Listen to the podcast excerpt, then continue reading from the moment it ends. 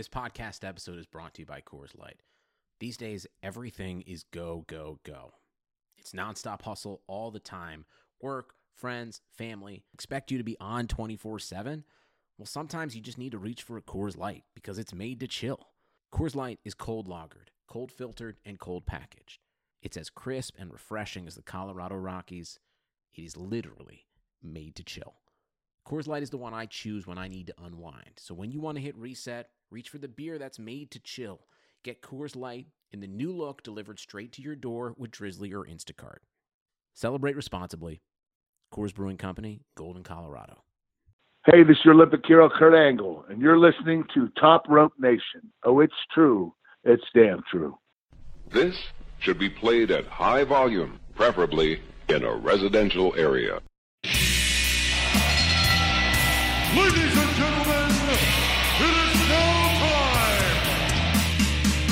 Oh no! Oh yeah! I finished these fights. Give me a hell yeah! Top Rope Nation. Learn to love it. It's the best thing going today. Summer is in full swing. New Japan has the G1 on the horizon. AEW is ramping up. We got uh, their tickets for All Out going on sale tomorrow. And WWE is, well, we'll get to that here in a minute. Ladies and gentlemen, this is Top Rope Nation, episode 102. I'm Ryan Drosty, your host, joined by Kyle Ross and Justin Joint to break down all things pro wrestling like only we can do. And uh, Kyle, you've been out of the loop for the last week. Crash course on pro wrestling over the uh, last few hours to get back in the swing of things. Tell us about your week. What's going on in your life these days? Oh, just came back from a nice trip in uh, Michigan.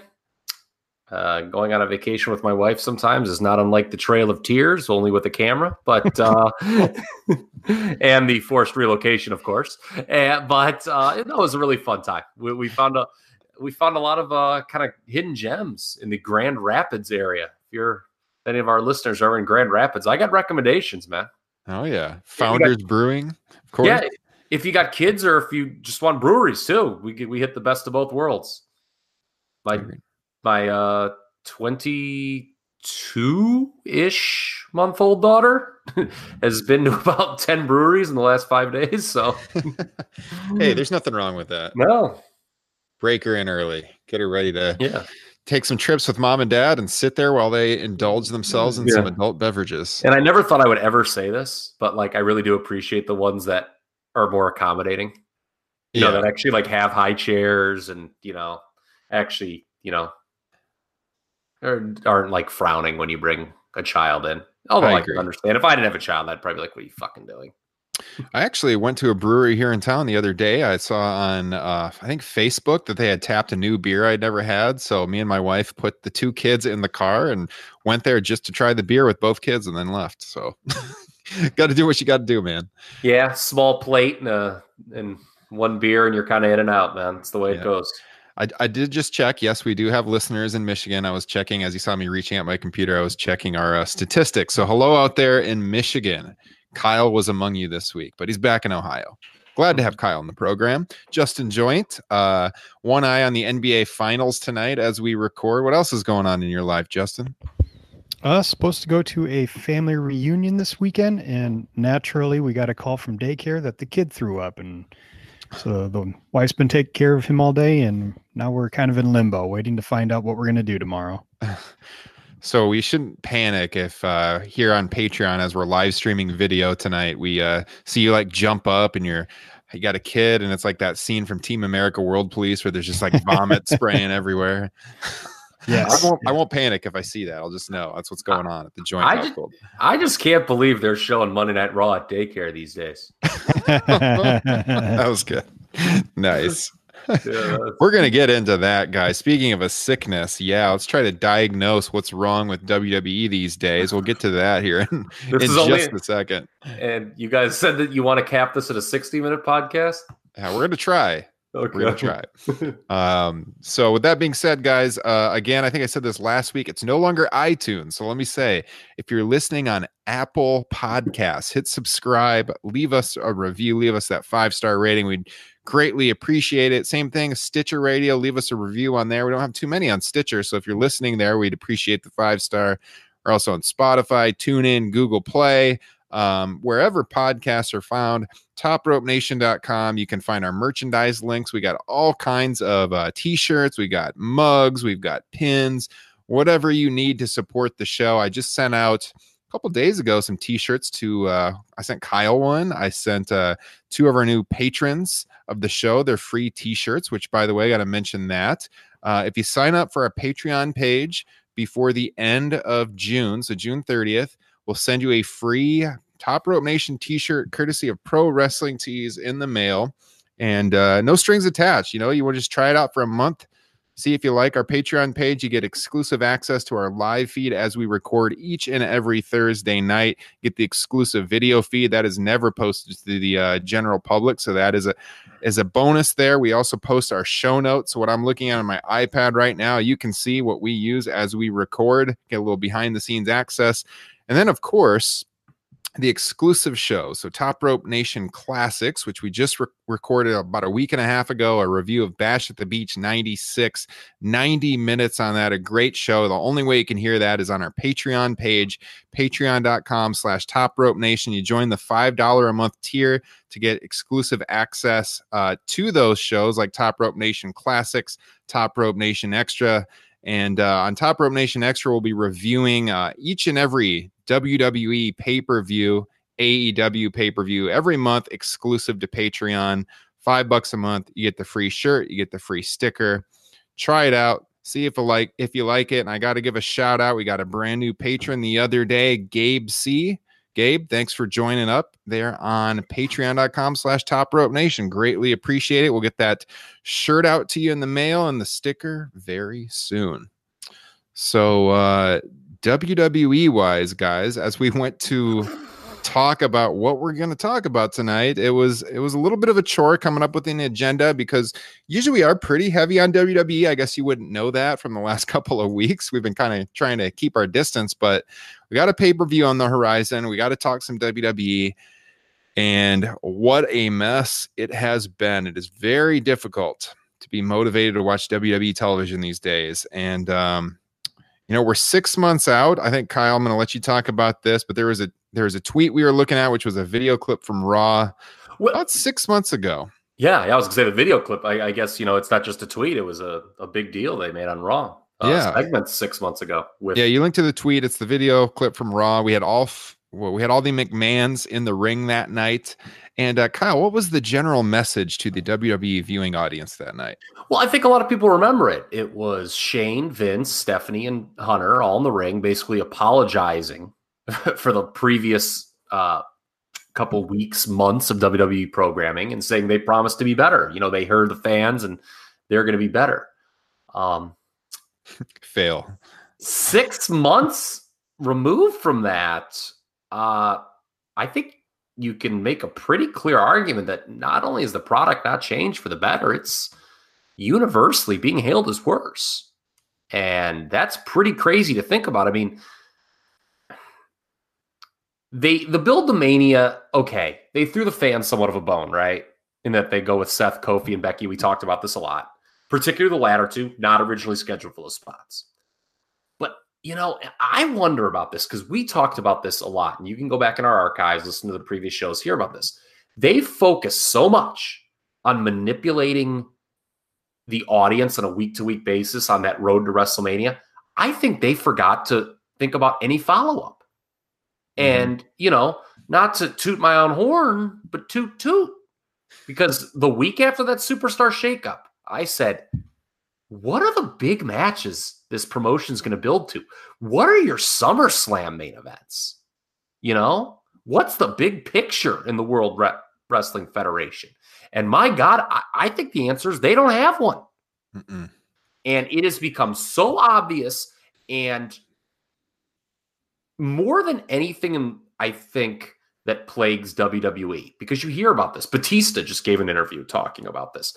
Uh, the Moxley interviews make this readily apparent they're so focused on the week to week, and there's so many changes that just don't matter in the big picture that they've forsaken the forest for these meaningless trees, to use an old analogy. And it's quite depressing, really, because it you, you said it, it's not fun to watch WWE television anymore. And there's five hours of first run television a week.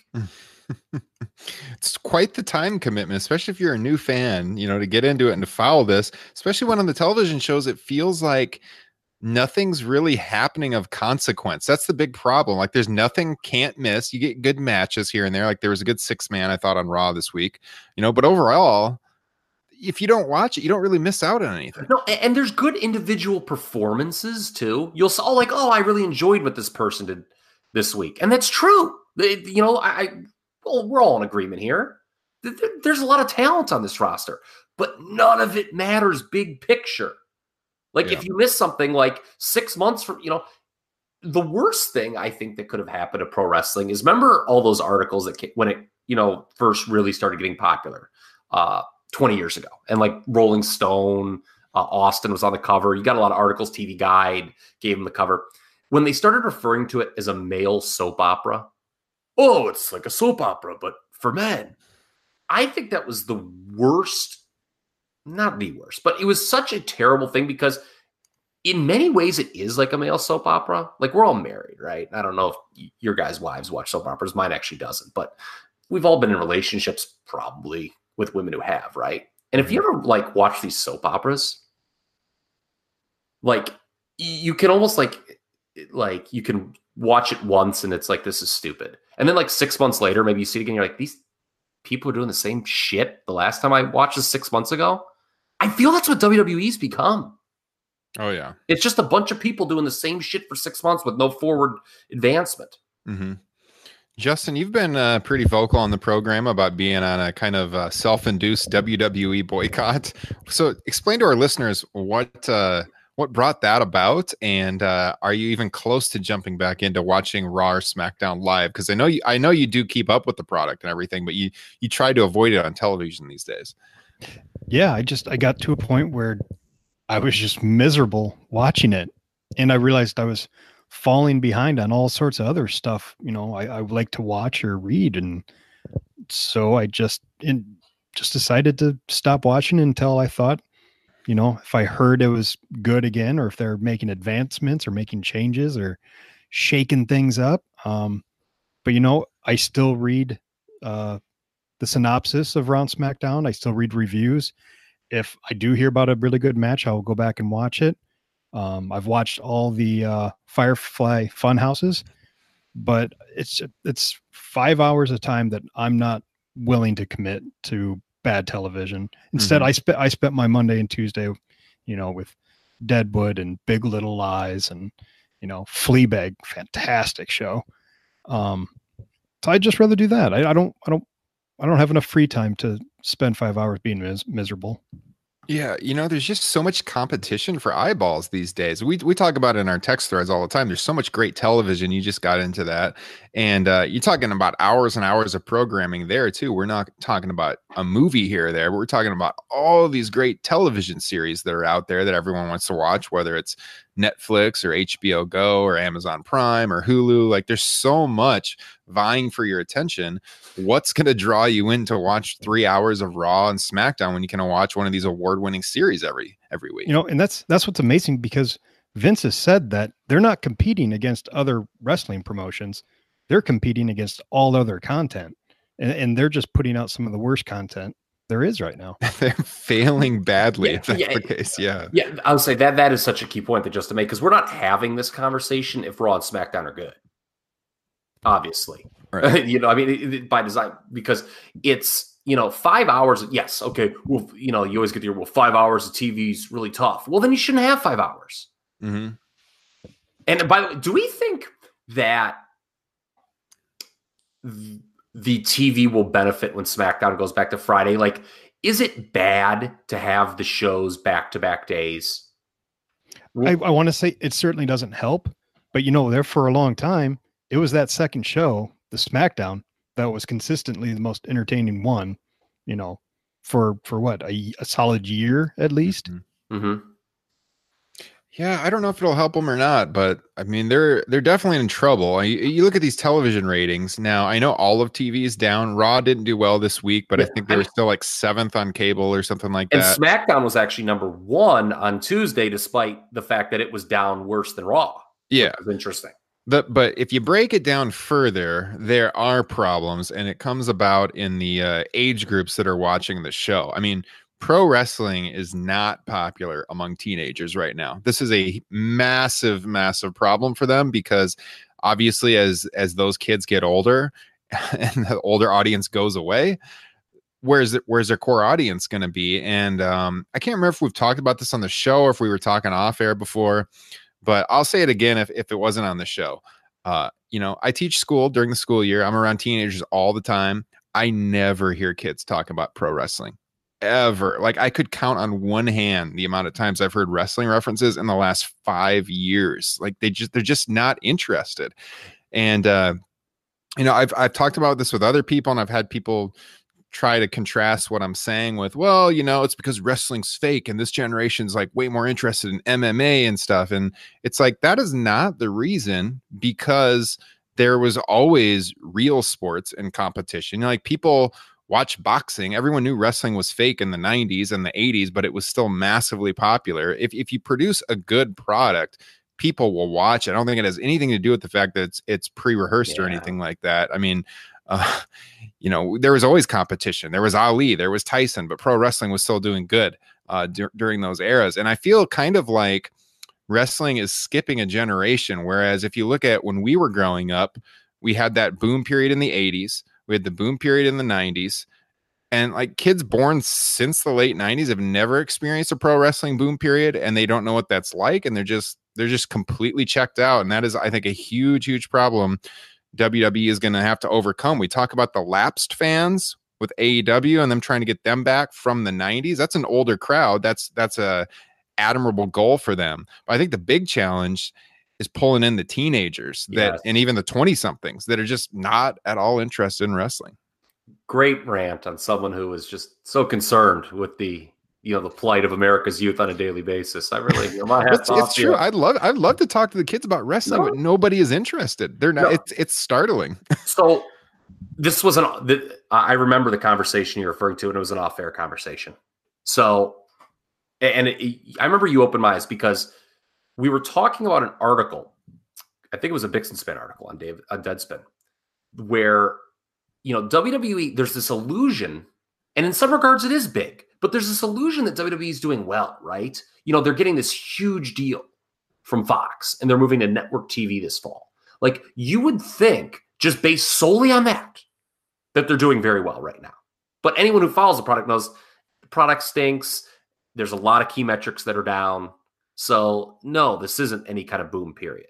You know, and I think um WWE, the one area they have done a good job in, but I, I think it's maybe come at a cost, and we'll talk about this, is like sort of their corporate friendliness. You know, like they do have a section on ESPN.com, which was not the case in the Attitude Era. Mhm. Okay. Now ESPN.com did not exist in the 1980s, obviously, so we can't compare it to that.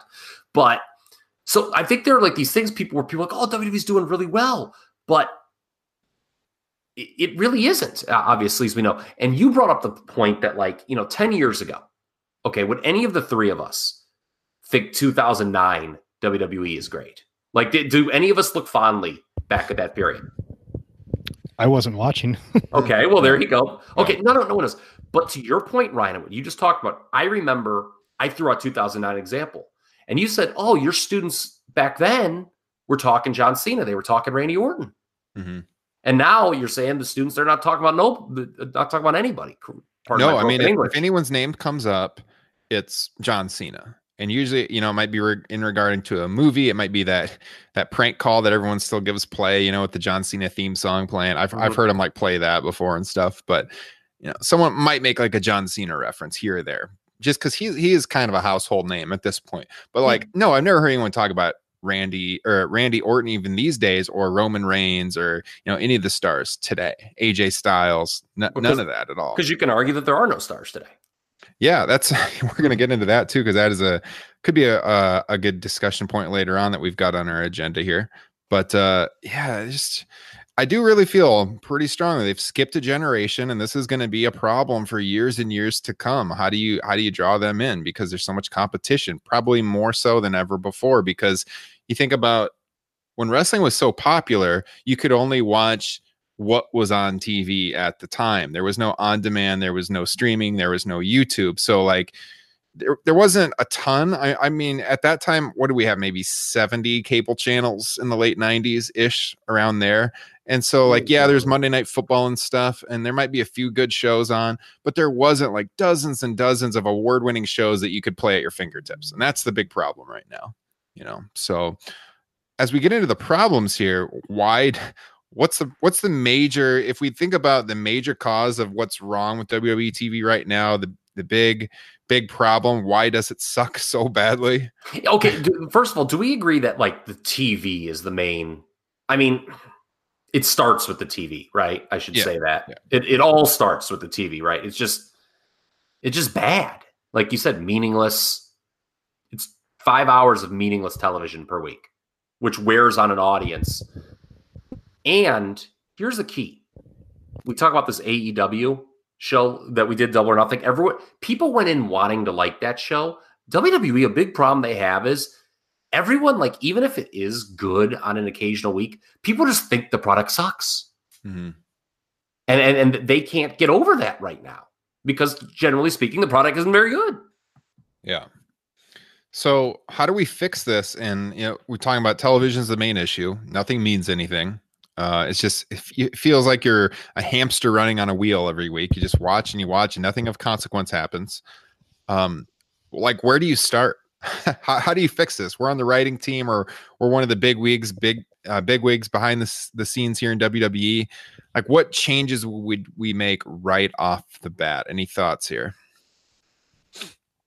I mean, it's first, it's all the obvious stuff. Um, it, it's Vince McMahon's got to go away. They've got to change their creative. They've got to make it possible for wrestlers to have more input. Um, they've got to make it possible to have long term storytelling. Uh, they need to stop with all the uh, BS uh, champions losing in non title matches, 50 50 booking. Everything is just shades of gray. Barely know who are heels and who are baby faces uh, because they're flip flopping every month. I, and they need, and frankly, the I was always for the brand split. There was a way to make that work. If they did, if they set an actual creative side to one and a, completely different set to the other, and then then made the shows completely different, and I mean completely different. You know how like in uh in WWE camera side, everybody comes in on the left. Hell, for SmackDown, have it everybody come in on the right, set up on the other side of the the arena. Um, but frankly, with the wild card rule, there is no brand split anymore, and at this point, they just as well scrap it, and we're back to square one. Do you guys remember when they had the uh, ECW program that they were producing in the mid 2000s? They did actually kind of change the look. Like they had, they switched the camera so it was straight on from the entranceway. And they, they actually did give the show a different look to make it kind of seem like it was authentic ECW back in the day. I think those are all great points. And I think they kind of did that a little bit with SmackDown. Like they had different camera angles when they started the brand split, but they've just completely given up on all of that. Raw Yeah. and SmackDown look identical now. Yeah, yeah, that was all like, oh, look at this. And it's like, but it's like the most like trivial difference. Yeah. Like, look, we're gonna give you a different camera angle on this show. And I mean, that is like something like, but like, you know, the shows look exactly the same, Mhm. except for the fact that, you know, you have Raw draped on one, SmackDown on the other. The pay-per-views all look the same. The stage is exactly the same, except for just different things on the screen. yeah. Um, I agree basically with everything Justin said. Um, the brand extension. Here's you know a, a line I've used on this show many times the last two months. Better in theory than in practice. We hear all these rule uh, reasons why there should be a brand extension, and they're not bad reasons, but they never work. Oh well, you know this will give more talent the opportunity to shine. That's never happened. Mhm. And and not just this brand extension, folks. Remember, they did this once before and it failed. It failed. Like it was like, you know, and they they went to a soft brand extension, very much like they're doing now with this wild card rule. Uh, I think the timeline we we talked about this before. I think it was like five after five years they started doing that. They're way ahead of that timeline now, and it's funny because this whole wild card rule came out because the networks Raw was pissed or USA was pissed that Roman Reigns wasn't going to be on anymore, and you know we were going back and forth on this text. The wild card rule is basically a silly reaction to something that we're all clamoring for, which is there should be a roving champion. Like basically, it's just like, well, it's not a wild card rule. It's just like, well, how can we find a way to get the stars on both shows? Well, the easiest way is to have roving champions. Mm-hmm. You know, a lot of guys have brought that up. Yeah, we Um, talked about it right from the beginning. Right, we started the show right when the brand split started, and I think one of the first episodes we did, we talked about that. Yeah. So I mean, I I I mean, I think you know, you talk about what can we think of. I I- I think this is a simple one. Re- the, the championship situation needs to be restructured. You have one world champion. I've brought this up before. You know what lapsed fans ask a lot? My buddies ask a lot when like they come over to watch wrestling. If they're just over and I'm watching it, and they're they just want to join.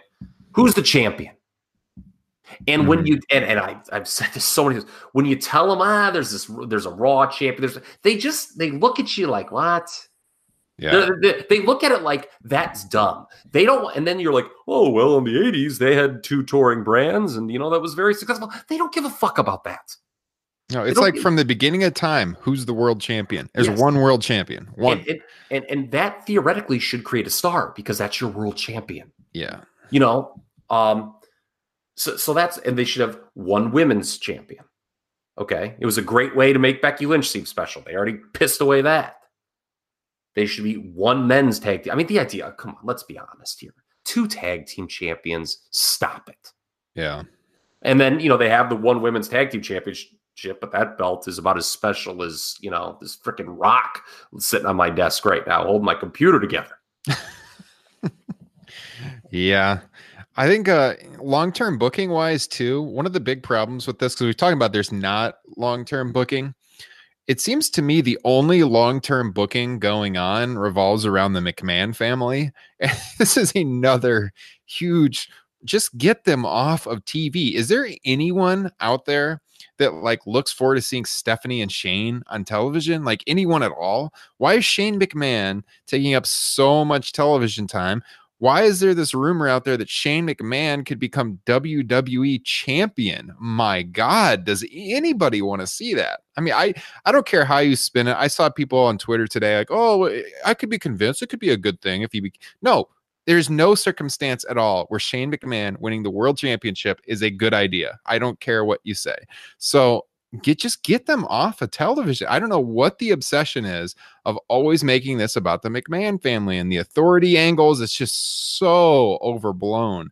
That is a that is another big problem. I think no long term booking, and the only long term booking that there is seems to revolve around Shane McMahon, and that's about it.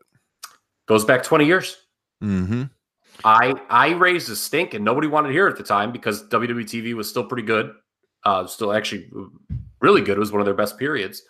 Um, you know, they you're getting a lot of pay, bangers on pay per view. When the decision was made at WrestleMania 2000 to build that main event around a McMahon in every corner instead of the performers, that set us down a primrose path. Yeah. because all of a sudden, go back and watch, do your history. That that match and the promotion of it is what led to the McMahons. And look, it's their fucking promotion, so I guess you can do whatever you want with it. But they became the stars. They were bigger than the wrestlers themselves, and that is a. And, and I'm sorry, I disagree with that. Uh, that concept.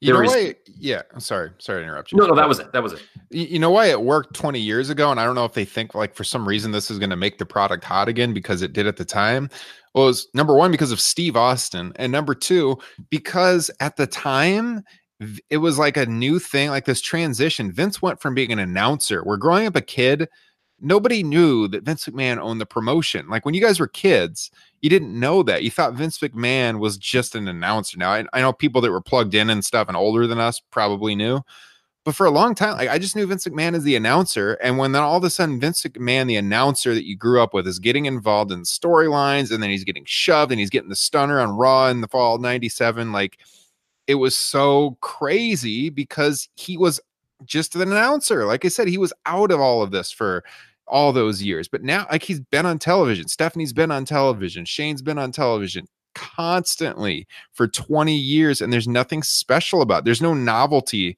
about it. It was like a novelty thing back then, and it's just it's not relevant anymore. I think it's unrealistic to expect them to disappear from TV completely. Um, and I but think they should, don't you think? they should for the most be- part. Okay, so I'm gonna. I mean, we'll get into my outside the box idea, and, and it actually does feature them. Um, because I feel if you're on the creative process and you're not placating to their egos, you're probably not long for that job anyway. And I try to take a realistic approach, but um, the, the the issue is everyone knows they kind of run the show, and what's interesting is when they're not on, like it. Back to this brand extension, the, the, in its current iteration, you know, who's running these shows right now? You know, it just seems like random things are happening and they just put a random McMahon on. Mm-hmm. Like, did I miss something? Raw has no GM. SmackDown's, I mean, Shane, I guess, is still the SmackDown, is still in charge of SmackDown, but he appears on Raw regularly. So I don't think he's blue through and through anymore. Exactly. Yeah. Well, someone had a good tweet the other day where they had all these big stars in WWE or great performers that haven't been on television or wrestled in like weeks and weeks and weeks. And then you look at like how much television time Shane McMahon has got during that same time period, and it's just like jaw dropping, just mind boggling. They do this. So I was going to save, I mean, because we're going to do our stomping ground preview next week, and I was going to save my Shane McMahon thoughts for then. But yeah, I mean, it's him beating Roman. I, don't care what you think about Roman Reigns, and I'm not even talking to you guys, I'm talking about anyone listening to this podcast. That is so unacceptable. If Roman, like, if Roman Reigns is to be your top guy, to have him lose, I don't care how BS it is. It's unacceptable, especially when the guy's struggling in that spot Mm-hmm. because of other poor ways you booked him. It like look at how they booked the following four people in the last two and a half months: Roman Reigns, Drew McIntyre, Miz, Shane McMahon. Miz, Shane has basically won his feud with Miz, although Miz is trying to get this match back, right? Okay. Roman beat Drew McIntyre in a blah match, which kind of really hurt Drew and, you know, put him at a certain level, right? So Roman's beating Drew, but he loses to Shane. So you have you have now hurt the Miz, Roman Reigns, and Drew McIntyre. Three people who should be cornerstones of your product to get over Shane McMahon. And he's yeah, okay. We know he's gonna put somebody over at some point, but like, is it all worth it? no, who cares? Like the, Shane McMahon putting someone over means nothing, you Yeah, know, like in the grand scheme of things. And here's the thing, too. Here's the thing, too. Elias. Elias, okay, I don't think it's a main event gimmick, but he's over, right? Mm-hmm. He did at Money in the Bank a what? Minute job to Roman Reigns? Yet Shane McMahon beats him. Yeah. No, uh, no long-term direction here, Kyle. They weren't thinking about that at the Yeah, time So- so- because they so didn't know what they were doing two weeks from now. th- Yeah. That was the long fit. First thing Justin said long term booking. Yeah. If I'm on the creative team, I'm like, look, man, okay, we got the big four. Our job after the dust is kind of settled from the last one is we've got to put together not fucking next week's Raw. Okay, that those there's so many guys on this roster. You can throw give these guys a chance. You you can do a Raw instead of just like just zoning in on these dumb scripted promos no one remembers. You need to focus on what is our SummerSlam main event going to be, and a decision needs to be made, and it needs to be stuck to. Now, sometimes things will happen, and you do change an injury. Somebody gets hot out of nowhere. Okay, maybe you modify, but I always say this. What I love watching about older, like 80s WWF is my God, you can see the confidence in the booking. They knew where they wanted to go and they went there. And I know you, it's not apples to apples anymore because the television's so different. Um, you know, some of some, some, everything was pre taped back then. It's all live now, but it's coming up with a long term decision and sticking to it. That is the first thing that needs to be done in the creative process, Okay. in my opinion. All right. So consolidating the titles, the long term storyline direction. I would say practically getting rid of the scripted promos too. I think that's been an issue for a long time. You give guys talking points, but I mean, what did they have Dusty Rhodes down there for years teaching promo class for? If they get up to the main roster and, and all it's going to be is just read the script. Yes, I agree. If you can't cut a scripted promo, I got news for you. Find another line of work. You know, Moxley talked about that in his promo. He, he couldn't be more correct. Yeah. Or in his interview with, um, I couldn't remember if it was with Keller or with Jericho, but he said that, like, to me, and you know, there's this worry, oh, they might say something terrible and it'll hurt a sponsor. Well, then you're fucking fired. Yeah. Okay. If you do what I just did and swore on TV, you're gone. you're gone. Okay. That's the thing. Okay. You know, if, if you swear without permission, you're gone. Yeah. Or, or you're like suspended, you're moved off television. It's that simple. Like, and that frees people up to think about long term things rather than, you know, oh, are we going to say suffering succotash or pooper scooper? Who the fuck cares about that? How many hours are spent backstage talking about this inconsequential stuff? Um, Justin, still awake over there? I'm still here. let's let's pull Justin in this conversation. So, uh, what do you have to add on on solutions here? What would you like to see them do that we haven't discussed yet? Anything? I mean, no, I already kind of gave you my two cents on the whole thing. I I think we're seeing the same 10 to 15 guys every show because of the wild card rule when we've talked about it before. This is one of the deepest rosters ever and I find it very and this is real I think this this says to me it's all signs point to creative. Deepest roster ever. I, I I find it hard to believe that they couldn't tell interesting or good stories with the talent they have in that mid to lower roster. Those, those are all guys, or not all, but some have been guys that have been top guys in other promotions that have proven themselves before in WWE, and they don't do anything interesting with them. And, Mhm. and it's kind of like what you guys already talked about. It's because they're overly scripted and they have no direction. I mean, look, EC3. I mean, what a waste.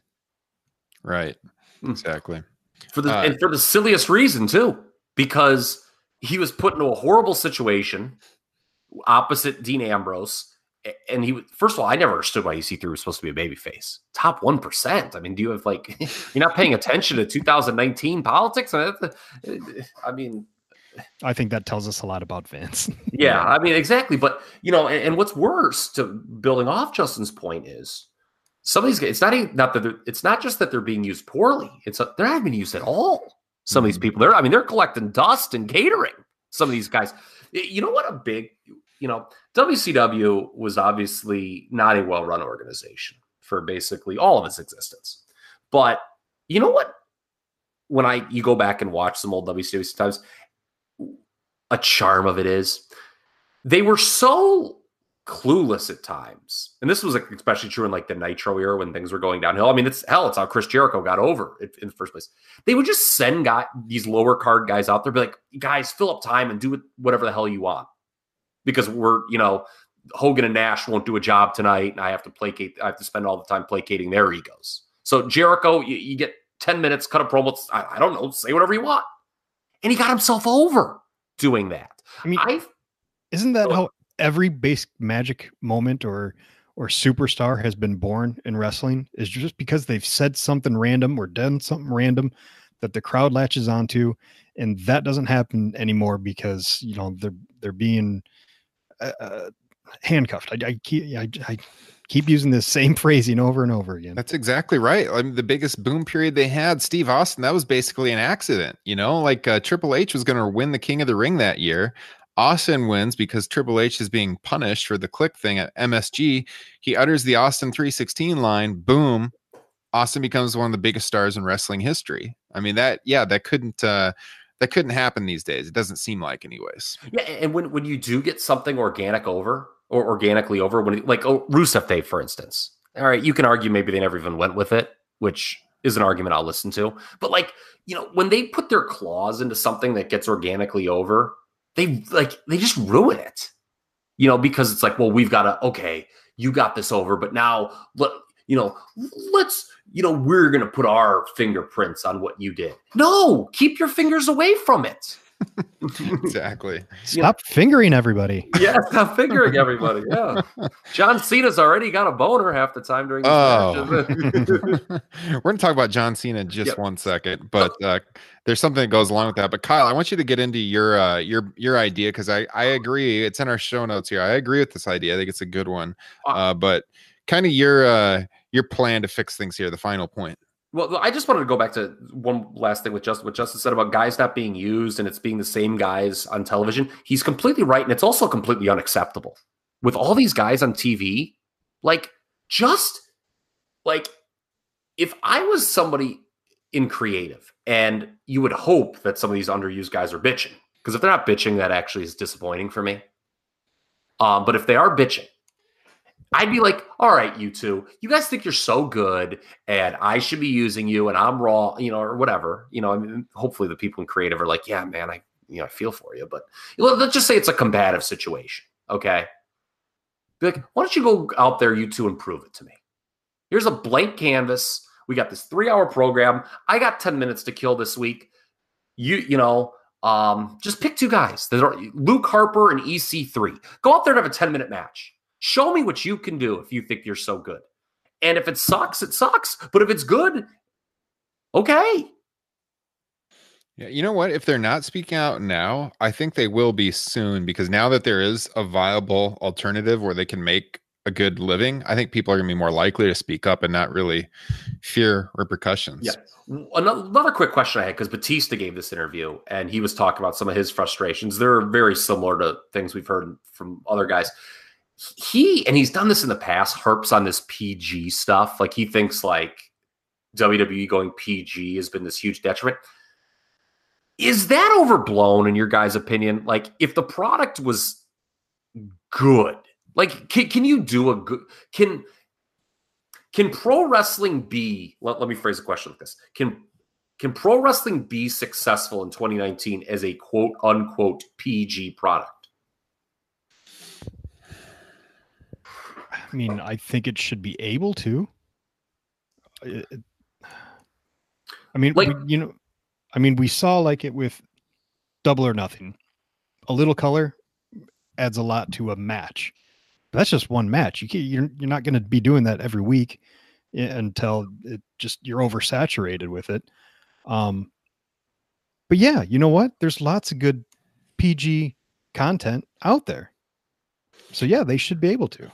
I'm not looking for a return to the attitude era, but I do think you need a little bit of an edge these days, especially if, if you bring in like the UFC comparison, like I talked about with the kids and all that, like UFC.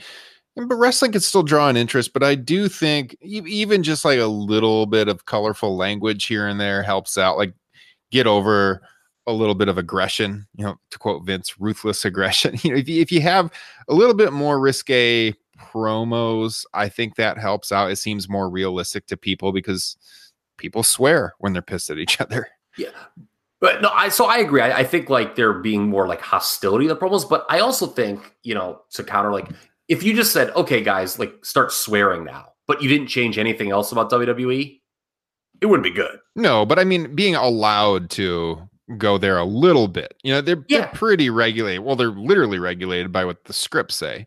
But uh eh, just just a little bit and and then the color like yeah, at AEW the color in the in the Rhodes match that did add a lot. And you don't see that from WWE anymore. So, I'm not looking for like barbed wire and women taking their tops off and stuff like the attitude era but i do think a little bit of an edge is a good thing um this day and age look at the television um products they're complete they're competing with especially on the streaming networks and hbo and everything and you do have the you know the pg-13 level so And isn't isn't that one little thing you could do is actually have the third hour of Raw, have it be PG thirteen, like have that one little tweak.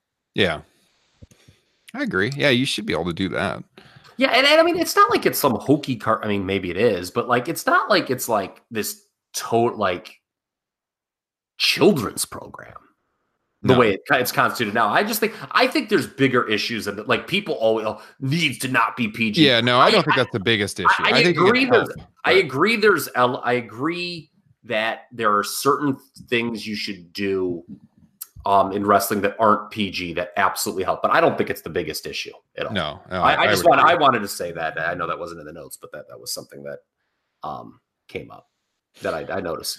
Okay, so tell us about this plan for Raw and SmackDown you had, Kyle. All right, I, think the time, you know, that Justin kind of alluded to this earlier, that Raw and SmackDown need to be different shows. If you're going to do a brand split, and the, the question, you know, I, earlier in the notes, I said, do you modify the brand extension or do you do, do away with it entirely? I think there's arguments for both.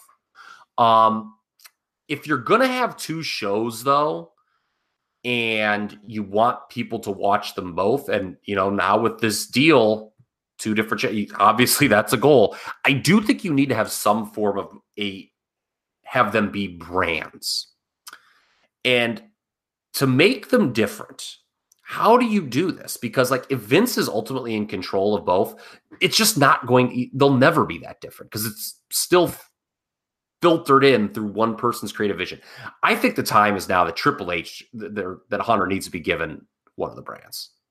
And he needs to run it, you know, how he wants to. Now, I think a lot of people are going to think it'd be like NXT. Maybe it would, maybe it wouldn't. I don't think there's any guarantee that it would be that he would run um either if he got Raw or SmackDown. I, I mean, there are some elements I think he'd bring. I don't think it would be a total um a, total similarity. But I think you need to have different creative teams, like Justin said. They're absolutely. Um, remember initially in the brand split, 2002, when Paul Heyman had the book for SmackDown. It was quite good, and they took it away from him because you know, I mean, guys were getting injured, but um, there, there were a lot of other reasons why that book was taken away from him. That was unfortunate. Um, but you, you have to have different creative teams, and and to me, Hunter seems to have a slightly, and if he's that upset about it, again, prove it, Mhm. prove it. And and as far as divvying up the rosters, look, I- almost think Hunter should get Raw. I'll tell you why.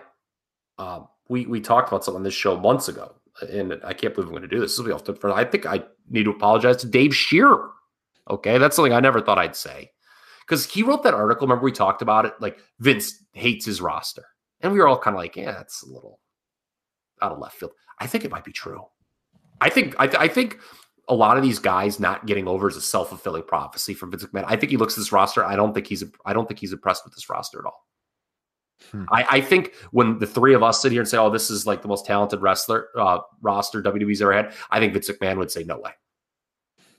Vince is back there like, give me Hillbilly Jim. Yeah, yeah. I just, I, I just think he looks at this roster and he just sees, a, you know, a lot of guys, and you know, you always hear Vince doesn't get these guys, and so if that's the case, those guys should not be on Vince McMahon's brand, hmm and vice versa. If there's guys that Vince is like, oh, I love this guy, I want this guy on my show, he should be on Vince's show. Yeah.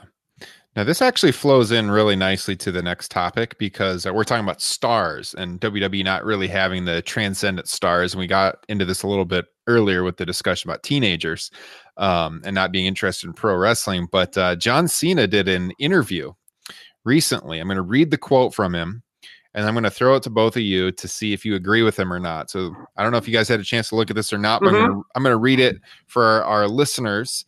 So, talking about um, whether or not there was going to be someone on the roster that could be the next John Cena, Cena said, for the longest time, if you consider WWE a band, there's been one front person of the band. I think that dynamic, I think that dynamic is changing. It is because the audience is too diverse. I think older males are watching it, younger kids are watching it, females are watching it. The audience is so diverse with a diverse audience, it's tough to universally please someone. And then he got into this idea about how in the 80s families watched. Hulk Hogan was great for that period. In the 90s, there was more teenagers, and Austin and The Rock were great for that. Um, but now he's saying it's such a global product and, and it's a diverse audience. It's different. He said, quote, I don't think there's a universal figure that will lead the company forward. I think as the company grows and especially expands globally, you're going to have like a super friends of the WWE, which is like people who are essentially fighting for equal share of popularity. I think the band essentially will have 10 lead singers of every different race, creed, color, sex, and ethnicity. Do you guys agree that uh, the era of having a top star is over and it's because the audience is too diverse? What do you think, Justin? I don't think it's the audience. I think that's how WWE is running things now. I don't know if they really even want a top star. Um, I mean, you can see it in the 50 50 booking. They've they've kind of tried to do it with Roman Reigns, but I mean, you look a lot at a lot of the past superstars. I mean, you can make an argument Hulk Hogan was kind of manufactured by Vince. Uh, but then you have guys like uh, like Bret Hart and Shawn Michaels who you know, I attached myself to them early on, and it was because they had a little bit something special. They were a little bit different from everybody else, and they just kind of became stars organically. Steve Austin, he's somebody that I think anybody who watched wrestling could kind of see something special in him, even when he was stunning Steve. It took some time, but eventually his stardom just kind of it popped out. I mean, because it was there. Uh, same with The Rock. Um, in John Cena might have been the last one, but all those people had a little bit of freedom to let their inner stars out in their own way. And uh, I just don't think WWE allows for uh, that kind of thing to happen anymore. What do you think, Kyle? Too diverse for a, a top star again? I hated Cena's rationale in that article. It just read like WWE corporate speak. It, it was like excuse me. It was I actually agree with the premise, but I hated everything he said to back it up, the premise up, because it just seemed like excuses for there not being any stars. Like, mm. because if what Cena was saying was true, there would be stars right now. There would, you know, there would be four or five stars. There's not. Mm-hmm. Who are who, who are the super friends of the WWE right now? oh man, Nate, I guess you got Mr. Canada, uh, Kevin yeah. Owens. Yeah, I, mean, I don't know. Like, like you got I, uh, Kofi Kingston, you got AJ Styles from the Deep South. Yeah, he is correct in the sense that a diverse audience does make it difficult for like one person to be universally loved at the level of a Hogan, in Austin, a Rock, even himself. Although John Cena obviously was, you know, not universally loved. Um, and I, I think I think the fact that he persevered through that and became and was such a star and such a mover for them, that was a curse, I think, on the current product. Because WWE looked at it, oh, well, this is the same thing with Roman oh, he's mm-hmm. going to still be a big star. And I think they've done a shitty job of booking Roman, but I don't think Roman Reigns is going to is John Cena. I just don't. There's something that he lacks compared to John Cena that has hurt him in that category. So, my biggest problem was the diversity argument. Do you guys really feel that the audience today is more diverse than it was in those other eras? Because what we talked about earlier with them skipping a generation, I think you make the argument it's less diverse. Uh, there's a whole generation of kids that just are not interested in pro wrestling. Now, the, with women watching, I, I do think like Total Divas kind of open the door for some women to watch the show. But if you if you watch in the Attitude Era, like hell, look at the DX segments. you know, look at uh, WCW when they did the search for the Nitro girls and the Nitro parties and stuff. I think women, Justin, you've talked about one of your early girlfriends, the whole family watching Nitro. Um, I think other periods in, in wrestling history when wrestling was really hot, you had both genders watching the show. Uh, I, I, I don't think that it's any more diverse now than it was in the 80s. Look at, uh, watch the Coliseum video on WrestleMania 3, and you can see a bunch of young guys tailgating in the Pontiac Silverdome's parking lot before the show, but then you had a lot of old people in the crowd too. It was only a diverse audience. By the way, I love that fucking segment. Yeah, but but you know what I mean? Like, they, I don't okay. I don't get this. There were it was always a diverse audience. Okay, this diversity. Here's I I don't like again. I don't like the way he explained it at all because he I think he's kind of wrong. And I think the way it's, it's explained is wrong because I think it's actually a pretty homogenous audience right now where it's it's uh what 30 to 40 year old men are kind of the core audience and they don't Okay. have the other generations like they Oh. used to okay the, the diversity is like this. There's basically two fan base It- it's not like I don't look in terms of diversity i don't look at it in terms of race gender whatever. I look there's just one clear dividing line in the wwe audience today. Hardcore wrestling fan non-hardcore wrestling fan and the, and the- the non-hardcore audience has shrunk drastically like we've And- talked about in the past yeah And the issue is, okay, you do when you're hot, you have a large non-hard, you know, the hardcores are always going to be there. And the WWE has a problem right now. And, and we've seen it because, you know, with these live shows, and I do sometimes, sometimes feel for them in this regard. In that they they have this eye, all right, well, we want to book in a way to reach this casual audience. And the problem is you have to deal with an audience that right now is way more the you know the there's never been a time in wrestling history where the hardcore audience was more than 50% of your viewing audience and it clearly is now. I don't Oh, know what the numbers but it's way more. So you're you kind of it's very hard to come up with someone who your hardcore audience is rejecting so to me i just think you can't do it like if you're hardcore, like you've got to just read the, you know, I hate this expression. You got to read the tea leaves. If your hardcore audience is gonna reject somebody, you can't fucking go with them because it's just gonna look bad. Yeah. Um. And Steve Austin, people forget Steve Austin. Okay, was loved by the hardcore. It grew. You know that grew. It was not like oh, you know, we're going to come up with this guy and he's really going to appeal to people that aren't watching wrestling now. Steve Austin really appealed to people that were watching wrestling at the time. There was a massive growth from 1997 to 1998. Massive. You could argue, yeah, you liked the TV better in 97, but way, way, way more people were watching in 1998. Mhm. And that's because Steve Austin was like this force. He was like really everyone's like, this guy is awesome. He was getting he was universally cheered. So that made it people were like, oh, this guy's like really awesome. And then they did the angle with Tyson that crossed him over. And you know, the the sky turned blue and the sunshine forever. So Yeah. I, I do think like with this diversity thing, it's like, yeah, you know, from their perspective, well, you know, we want to put people for this casual audience too, but the hardcore shit on everything. Well, I don't know, man. That's what you got. And by the way, they've opened themselves up to that criticism. Say what you will, when you do stuff like Money in the Bank 2011, you're inviting that criticism on your program.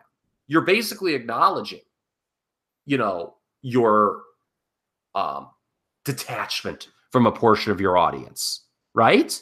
yeah So you're, you're inviting that. So you don't com- you can't have it both ways. No, I agree, hundred percent. Um, we're gonna we're gonna shift gears here and go to a little bit of New Japan and All Elite, and then close off with Kyle's deep dive of the week. Any closing comments on uh, the WWE situation here, guys? No, but I do have a Dominion question for you guys. Okay, Oh, I have just one, and we can bring it up for next week. It'll be a tease for next week. Um, because I don't, I can't think of a paper, a pay per view in recent times that would be more apropos to talk about this than WWE Stomping Ground. Our monthly pay per view is an outdated concept. We should talk about that next week when discussing that show because boy, is that show the poster child for the answer yes. Yep. I think I think that would be a great discussion next week. We're gonna hit that hard. So if you're listening, tune in next week for that one. Uh, what's your Dominion question, Justin? Um, you guys are a little bit more plugged th- plugged in than I am.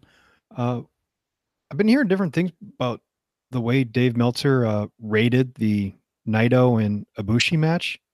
Like I saw one place where he wanted to give it five stars but couldn't because of uh, how I don't know violent it was or something. And then somewhere else where he didn't want to rate it at all. Mhm. Do, do you guys know anything about that? Yeah, Or can you he's explain. He he said you could rate this match. I should get the exact quote. I got it right here. He said, honestly, you could give this match anything from negative stars to four and three quarter. which I, which is possibly the largest star rating range I have ever heard in professional wrestling history. Yeah, and then he got into the dangers and the apron spot and everything. So, Those guys are too talented to be doing that shit, man. oh yeah, yeah, he doesn't actually have a rating at the end of the column like he does for all the other matches. Um, Will Ospreay at Dominion, man, Will Ospreay having a hell of a year. Another five star match where he uh, won the uh, junior title from Dragon Lee in 20 minutes. Uh, that's that's a must watch. And then uh, Jericho, I, I saw a lot of criticism of his rating on this one. So uh, Okada beat Jericho. So no, we talked about this in the broadcast before. Jericho as an AEW talent will not have the IWGP Heavyweight title, at least right now. But uh, He did work himself into another ring. He did work himself in another angle. so- Tanahashi, yeah, he's Yeah. He, he's gonna have a match with Tanahashi, which is kind of a dream match. But uh, Meltzer gave that match four and a quarter. I saw a lot of criticism of Jericho's work in that match. He was kind of he showed his age a little bit. He was a little slower. Um, I don't I don't know if yeah. It, se- it seemed a little high, but uh, yeah, I would say. I mean, I, I, I would I would probably put it more around the the three and a half star range personally. But uh, I mean, I he showed some. You know, he there was some stuff in the um, Omega match, at Double or Nothing, that wasn't very good. There were some botches in that that were real ugly. Um, well, I, I I think that's too high. Nobody thinks that's a four and a quarter. no, I. I I was stunned when I saw that. Dave, come on, man! Like uh, even the people who like really, really like Okada matches, like all of them, like just like worship Okada. And I'm not an Okada worshiper. I think you know he can be very good, but I think you know like anyone else, he's got a four. like any other top guy, he's developed a formula, and I think sometimes that formula can be overrated. Um, those people, pe- you know, I, I saw a lot of people I respect saying this was the worst Okada singles match they'd seen in a long time. Yeah, and Okada is off the charts. He always has great matches, but uh, this was definitely a step below him, no doubt about it. So we will uh, we'll, we'll stay tuned to New Japan because the G1's on the horizon, like I, I let off the broadcast talking about. We did get some news at Dominion on the G1. So um, the former Hideo Itami, Kenta, Yeah. debuted with New Japan, and uh, he'll be entering the G1. We also found out that Moxley is going to be in the G1. Um, so that's on the horizon. And it was just announced he's going to be working Omega at Double or, or at, uh, All Out. Yeah, so two matches announced for All Out. We've got uh, the Page Jericho match to crown the promotion's first world champion, and then yeah, Omega and Moxley, which they they set up at Double or Nothing. So You know, I, I disagree with Meltzer brushing off a fan question on Twitter about, you know, are they is AEW booking themselves into a corner here with Moxley Omega? mhm. Somebody's got somebody's got to lose, right? That this is the promotion of clean finishes, right? yeah, So one of them's got to lose. And I guess you could make the argument, well, it's before TV, but you know, Kenny Omega, you know, going back to Dave, Dave's like, oh, Omega should like never lose if he's gonna be the big star of this promotion. Are you gonna have him go 0 for 2? Yes. Okay, well, is that smart? Yes. It is? yes. Why? Because you because you build him back up. Then he's not a known commodity to a large uh, portion of the audience. Uh, Jon Moxley is. Jericho is. Um, so you have those stars, and y what you have Omega lose two matches, and all of a sudden he can't come back from that. Come on. Uh, I would I would actually argue that's why Omega would need to win because I feel like if they're trying to draw in some of that general audience, they already buy Moxley as a star. But if Omega loses yet again, I I don't know. I think it. I do think Here's it's a the- risk to have him lose yet again. Yeah, I, I don't think it's a. I mean, I think it's not like oh, if he goes 0 2, you're right. To Justin's point, it's not like he's done. Like oh my god, no, you know, no. Kenny Omega. I mean, is he's been buried. He's done. His career's over. I don't think. I think there's some optics though. You know, and and I'd like to hear the from the anti WWE crowd explain that one away. The optics of having him lose to two former WWE guys. Mhm. Is that is that what these people want? Are they cool with that? If so, whatever. I mean, if it works, it works. Um, and I think there is an argument. Well, the weekly TV is not on, so you could just always have Omega get his win back in front of a potentially larger audience against those two. Mhm. Yeah, that's true. It'll be interesting to see how they book that. And there, there's ways to do it where Moxley would still look strong. Um, but uh, I, yeah, I mean, you do have two guys who are going to be getting cheered quite loudly, both of them uh, heading into that match. So um, we shall see. But the tickets for All Out go on sale as we record this Thursday night, Friday morning. So uh, as you're listening to this, you uh, may have already got tickets. If so, congratulations. If not, it's it's definitely going to be a hard ticket. So uh, we'll see what happens there. But we're expecting a very very quick sellout for that show at the Sears John, Center. John Cena knows something about a hard ticket, right? Hey, we're not talking about that interview. not on this broadcast. Uh, all right, Kyle. Let's get to your, uh, your Oh. deep dive of the week. oh, you're not going to trash your girl Dana Warrior?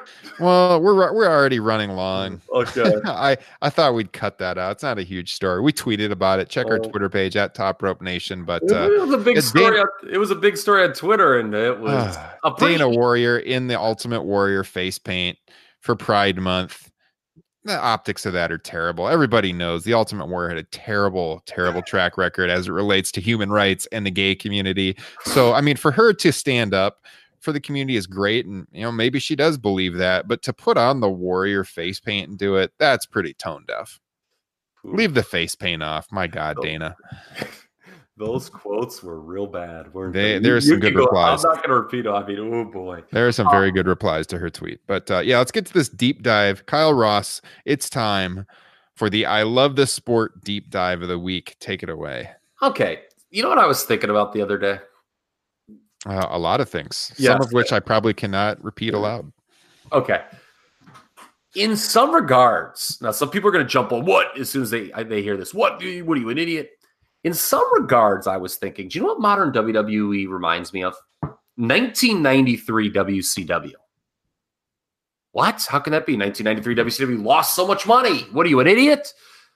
Hold on here. I'm talking about creatively. Obviously, we know, you know, when people make compare, you know, people always lose their mind when like Meltzer and Alvarez make the WCW comparisons with modern WWE because modern WWE has all these built-in guaranteed revenue streams. We get that. Let's look on the creative side.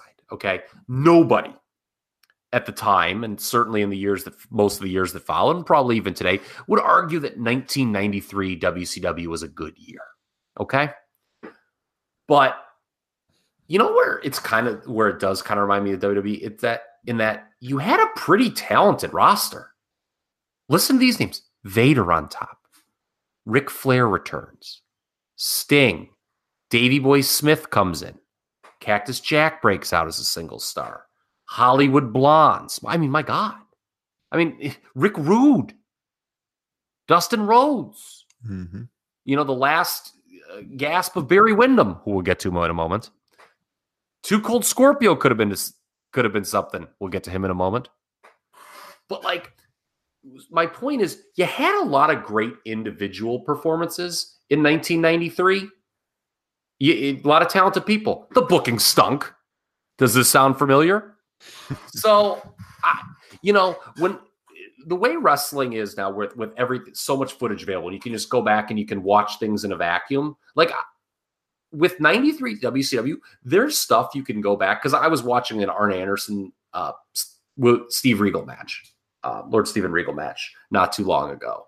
And I was like, oh, this is pretty good. Like two got two all pros, but it doesn't change the fact that 93 WCW was not a successful promotion. And you know, the WWE, there's a lot of great individual performances, a lot of talented people. The booking stinks.